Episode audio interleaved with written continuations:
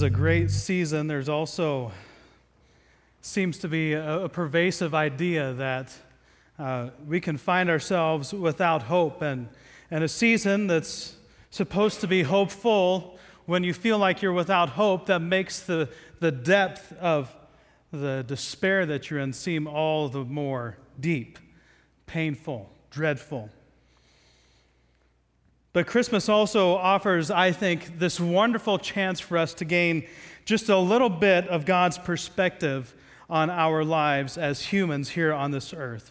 And this morning, I'm hoping to kind of give you just a touch, just a little picture of what that, what that perspective is, what God's perspective is on this. God's perspective. We, we can see it all throughout Scripture, all throughout the Old Testament and New Testament. We can see it from the very beginning all the way to the very end, what, what God's perspective was for the people before Christ came, what God's perspective is for us now, and what God's perspective is for us as the future still comes along. But like, like Ruth and Jenny, we can find ourselves in the midst, in the midst of the minute details of the story, struggling for some perspective. And maybe this morning, what we need to really experience peace isn't, isn't uh, something big and grandiose, it's just a different way of looking, thing, looking at things. 2 Peter chapter 3 is where we're going to spend some time, as well as Matthew chapter 6. So if you have your Bible, you can open up to those two passages. 2 Peter chapter 3, verse 1 through 12. I'm going to read this for you. This, this is uh, going to sound a little bit out of place, but remember, Advent is a, is a season of expecting not just Christ coming at Christmas time, but traditionally in church history, Advent is looking forward to Christ's return. Christ is coming back in the future, and that is now what we're longing for for those who are still here on the earth. So, so we're looking now at both at, that Christ came on Christmas and the fact that we're expecting him to come still. Dear friends, this is now my second letter to you. This is Peter speaking. He says, I have written both of them as reminders to stimulate you to wholesome thinking. Notice he used the word thinking, not living. Often we're talking about living, but so many times our living is secondary to our thinking. We need to have the right thinking. Are you thinking right? I want to recall, I want you to recall the words spoken in the past by the holy prophets and the command given by our Lord and Savior through your apostles. So he's setting, he's setting the stage. Recall the words spoken in the past by the prophets, those who spoke hundreds of years before Christ came. And remember the command that is given by Jesus Christ through the apostles. So he's covering a, a great big time span here. Above all, you must understand uh, that in the last days, scoffers will come, scoffing and following their own evil desires. They will say, Where is this coming? He promised. Ever since our ancestors died, everything goes on as it has since the beginning of creation. But they deliberately forget that long ago, by God's word, the heavens came into being and the earth was formed out of water and by water. So he's going all the way back to the beginning. Then he's going to advance a little bit forward in the story. By these waters also, the world of that time was deluged and destroyed talking about the flood and Noah. He says, By the same word, the God who spoke the word to create the waters in the first place, by the same word of that God, the present heavens and earth are reserved for fire, being kept for the day of judgment and destruction of the ungodly. And now he's talking about that day that's still yet to come. But do not forget this one thing, dear friends. With the Lord, a day is like a thousand years, and a thousand years are like a day. The Lord is not slow in keeping his promise, as some understand slowness. Instead, he is patient with you, not wanting anyone to perish, but everyone to come to repentance. But the day of the Lord will come like a thief. The heavens will disappear with a roar, the elements will be destroyed by fire, and the earth and everything done in it will be laid bare. And since everything will be destroyed in this way, what kind of people ought you to be? You ought to live holy and godly lives as you look forward to the day of God and speed its coming. With the Lord, a day is like a thousand years, and a thousand years like a day. See, we don't, we don't look at time the same way God does. God has an entirely different vantage point of what time looks like. In fact, God exists outside of time, and so, so he's looking on time from the outside. So he has a very unique perspective. And so this phrase that to the Lord, a, a day is like a thousand years, and a thousand years is like a day, you know, it's, it's because God exists outside of time. He exists in a realm where, where time does not affect his situation. But God doesn't look, in time, look at time the same way we do. And as we look forward to that day and, and the time right now, we, we tend to look at things like how bad the world is getting. And we think, man, this world is, this world is just getting, getting really bad. Thing, things are getting awful quickly. But yet, here in this text, Peter draws us back to us, to our spiritual condition. See, Jesus is long suffering. He is patient, was another way of saying that, toward us so that we have plenty of time to repent. Not only in the sense of, of our initial repentance and turning back to Christ as we turn away from our, our selfish, sinful ways, but, but in this, this long term view of repentance, where in fact our final complete repentance will not be until that day. We've turned back towards Christ, but we won't be fully His in, in, the, in the sense like we will be then until then. And Peter's trying to, I think, give us some perspective to help us be able to live our lives.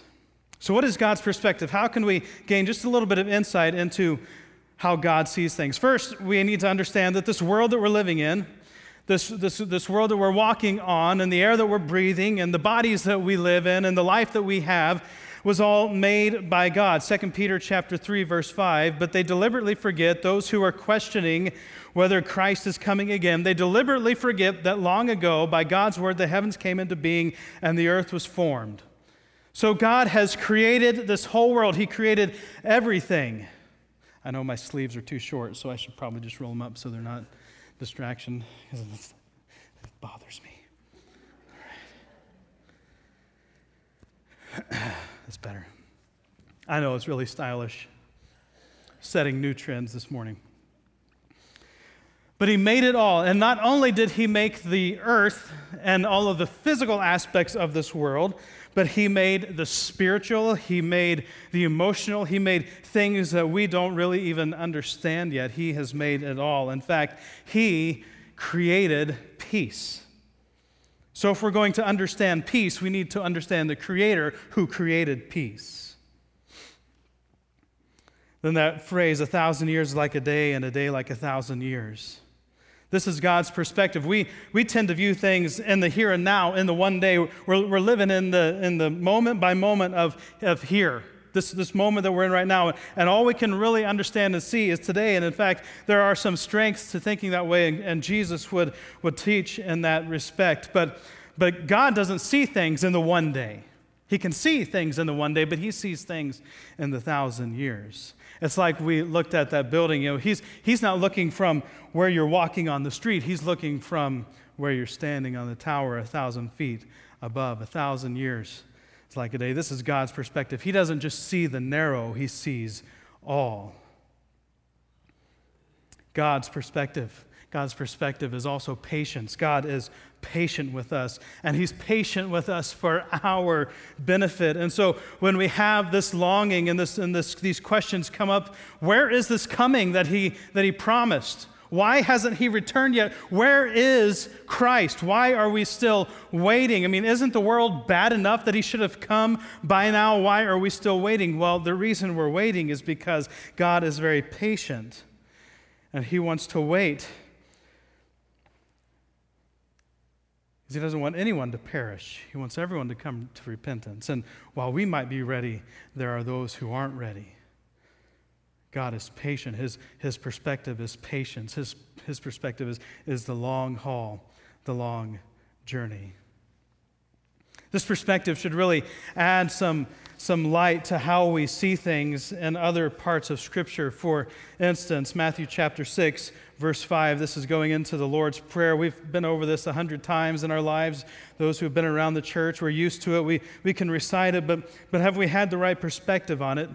Jesus is teaching, this is in the Sermon on the Mount, and he says, When you pray, don't be like the hypocrites, for they love to pray standing in the synagogues and on the street corners to be seen by others. Truly, I tell you, they have received their reward in full. So don't pray for attention, but when you pray, go into your room, close the door, and pray to your Father who is unseen. Then your Father who sees what is done in secret will reward you. This is what we talk about so often is that we have to go and spend time with the Father in the secret. Verse 7 When you pray, don't keep on babbling like, pe- like pagans, for they think they'll be heard because of their many words. Don't be like them, for your Father knows what you need before you ask Him. This idea is in other places in the Gospels. Your Father knows what you need before you ask. Because God exists in a different reality, because He has a different perspective than we have, He, of course, knows what we need before we even understand that we need such things. And so God knows what we need before we ask. This is how God sees us, this is how God's world was meant to work. So, when we have that understanding of our perspective, then this is how we should pray that, that we, we're praying to a Father who knows what we need before we ask. So, we pray to that Father, Our Father in heaven, hallowed be your name. Your kingdom come, your will be done on earth as it is in heaven. Remember this phrase we've talked about from time to time that, that, our desire for, for us here on this earth should be that the way that we live our lives, that, that God's will is being done in our lives and through our lives the same way God's will is done in heaven. God's will is just done in heaven. There, there is no, no evil in heaven. God is the, the presence there that controls everything. And we want His will to be done on earth the same way His will is done in heaven in our lives and through the lives we lead. Don't be like them, for your Father knows what you need before you ask Him. Give us today our daily bread. God knows what we need before we ask. And forgive us our debts as we also have forgiven our debtors. Lead us not into temptation, but deliver us from the evil one. For if you, give other pe- you forgive other people when they sin against you, your heavenly Father will also forgive you. But if you do not forgive others their sins, your Father will not forgive your sins. I'm going to come back to that in just a minute. But when we have the right perspective, the right understanding that we're starting to gain God's perspective on our lives, I think it affects us in these five ways. We're going to walk through them really quickly. First, we walk humbly like our, like our church motto here we do justice, love mercy, and walk humbly. When, when we pray and we spend time with God, we do so humbly because we know that He knows what we need before we need it, and He's going to provide for us as, as we read in other, other parts of the gospel. So, so we walk humbly with God. We don't, we don't pray and we don't do things for attention, but we give the glory and the credit to our Creator. Second, we, we're going to trust God's provision. Even though we're walking in the moment, in the here and now, and the few steps that we can see in front of us, they're, they're dark. They're, they're not certain, like, like Ruth and Jenny in the story. We, right in front of us, we don't know how we're going to get through today. Some of you may be there. We, we don't know where rent's going to come from. We don't, we don't know where the utility bill is going to get paid from. We don't know how things are going to take place. And, and so it's, it's tempting for us to, to start to doubt and to worry and to fall back into our own selfish, me first perspective. But, but when we have God's perspective, we trust God's going to provide because our Father knows what we need before we ask. God is never surprised. We never catch God off guard. God always knows before we know. He, he knows the needs we have before we even know there's a need that we need something for. God is never surprised. Third, when we have the right perspective, we, our, our attitudes change from what I want to happen and what I want to take place in this life and in this world to, to what does God want to be done? This is, this is the perspective we need to have that, that we start living and, and what does God want to do through me? What does God want to have happen in the world and in the life that I'm, that I'm living right now? What is God's will? And, and, and I want to do that will. Not only do I want to know what God's will is, but my desire is to do His will in the here and now so that His will is done on earth in the same way that it's done in heaven. So we walk humbly, we trust God's provision, we want what God wants to be done to be done now. Fourth, we live in victory.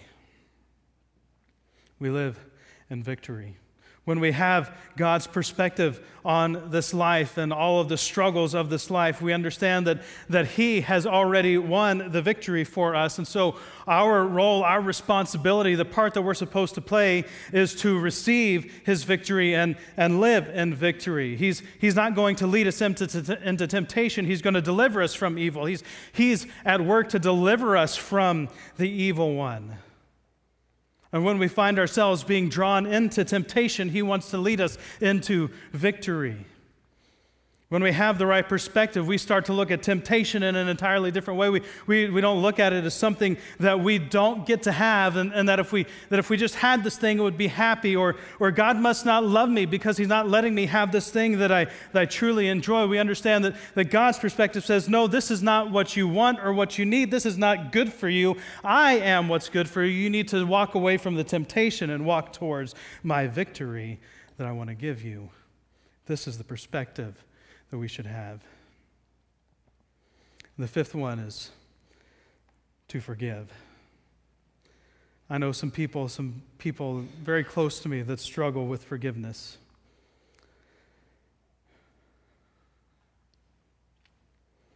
But the call of Christ is much greater than the harms that we have endured. And when we have God's perspective, we can forgive the way we have been forgiven. So when, when we're living in the, in the step by step, the moment by moment, say, today, one day at a time, thinking it's hard to have that perspective because all we see is how this awful thing that has been done to me has affected me and how it's changed me and how it's affected my life right now. But when, when we can zoom out and get to that thousand year level where God is and, and how He sees things, he, he understands that, yes, this horrible thing has happened to you, but, but is that as bad as us rebelling against God? Yes, people have offended us, and God hates when, when, when awful things are done to his children. We are his most prized creation. He, he, he puts us above everything and all of the created order. We are at the very top of it all. We are his most prized creation. And of course, when something awful happens to one of his most prized, most valuable possessions, then, then he feels what we probably feel, but he also understands outside of that there, there's a great, bigger thing that if we think that we should be forgiven, but we're not willing to forgive, we don't really understand our own sin. See, our, our repentance that, that we turn back towards the cross, the thing we're turning away from, is living as, as selfish me first, the king of the world, I am my own God kind of a thinking. And, and this is the way that we lived apart from Christ. And so, so we were saying, you know what, I'm better than you. I know better than you. I am God. Don't tell me what to do with my life. I will decide what I'm going to do with my life. And, and so we live in this way and we stand in rebellion against God. And that is what we, we turn away from when we turn to Christ. This is why humility is such a big deal because we walk humbly under the love and care and generosity of our God and our King.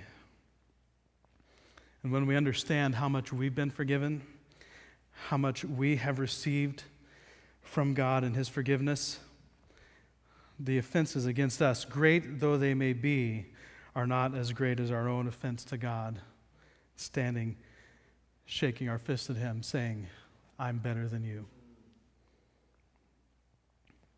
I see God forgave me he forgave us of that. So, what is it for me to forgive you and to forgive you of those things? Jesus said, If you forgive other people when they sin against you, your heavenly Father will also forgive you. But if you do not forgive others their sins, your Father will not forgive your sins. I think what that verse is saying, if you don't understand forgiveness, then, then you're not going to be truly forgiven. By the way, side note, I've had this question a couple of times, and I want to just make it clear. When we're talking about forgiveness, we're not talking about trust. We forgive people.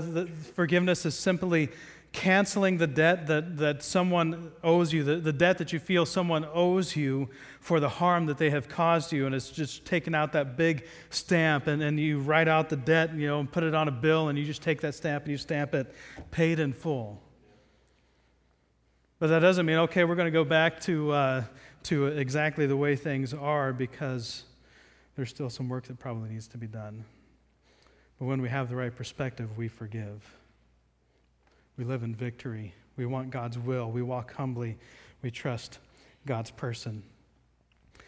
Just a moment, we're going to come back. We're going to finish up the story. But, but I want to note something about Christmas to help us understand. Christmas, God went from speaking to us in the third person to speaking to us in the first person. When Christ came, he, he came and walked among us and, and he spoke to us, like we talked about in that first week with the man and the birds, that he had to come and speak our language and walk among us to, to teach us the ways that he wanted us to know.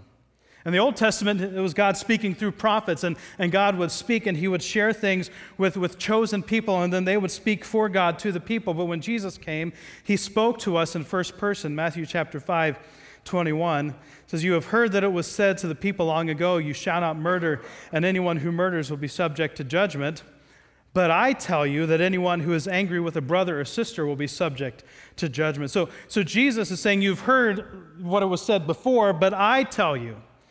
You've heard it from the third person, but now you're hearing it in the first person. This is, this is me telling you now that I'm walking with you. And why this is so amazing is because God, God walked out of, he, he left his kingly throne and his kingly crown, and, and he left heaven and he came down and became a baby, and he was born as a child, as a human like you and I, and he walked in the day today, the one day at a time. But of course, he had this eternal perspective that, that's hard for us to understand. This is why Christmas is so amazing. God Himself became a man and walked with us, God with us, Emmanuel. So what? So what with all of this? Perspective, okay, perspective, cool, perspective, nice story. like I said at the beginning, a lot of the time we struggle with peace is because we don't have the right perspective. And we need to understand that because Jesus Christ is the Prince of Peace, we can truly be at peace. We can have peace. The first peace that we need is, is we need peace with God. The only way to have peace with God is to surrender our lives to Him and, and let Him take control. It's to, to give up ourselves as, as kings and sitting on the throne of our own lives and, and put Him on the throne. We have to be at peace with God if we're going to ever experience true, lasting peace. And if you've never put your faith in Christ, then, then you don't really know what peace is. You don't have the hope of peace that we have. But the promise of peace was fulfilled in Christ Jesus, so now we can receive this gift of peace. But there's more to it than that. Peace is such a bigger idea, it's a bigger concept than, than we define peace. Peace is not just the idea of peace between countries who have been at war. It is used that way throughout Scripture, but peace is so much bigger, so much broader than that in, in the Scriptures. When, when you look at the idea of peace, it's talking about the idea of wholeness and completeness, and, and it's, it's specifically talking about stones and walls. That's how it is used. It's talking about how a stone that is square is complete, and how when walls have been put together, together. They, have been put together in a peaceful way. They've been, they've been put together completely. And this is what God gives us in the gift of peace the completeness, the completeness. The only way we understand God's peace is to understand the whole story that He has for us. Because God sits outside of where we sit and He looks down in the world that we see right now and He sees this is how this is going to affect that, and this is how this is going to affect that, and this is where they are right now, and this is the struggle and the trial and the journey that they're on, but this is going to take them here, and this is where I really want them. And they might have to go to that to get to this, and they're going to have to go to this to get to that, and to that to get to this, to that to get to this. And at the end, we get to God and we get true, eternal, everlasting peace. See, we need to have God's perspective if we're going to have peace because God knows before we ask it what we need. He knows what we need there and what we need here to get us there. This is God's peace. God knows what we need. He's not going to let us be tempted beyond what we can bear. God knows our yesterday, our today, and our tomorrow. God knows where we're headed and He knows where we're already been. And wouldn't it change everything if you knew? If you knew the storyteller, one of my favorite lines from Muppet Christmas Carol is when Gonzo and Rizzo the rat are talking, and I know it's just changed directions really quickly, but it's all going to come back to just and and and and Gonzo, he's playing the, the role of Charles Dickens, and he's the storyteller, and he says, "I'm the storyteller. I know everything."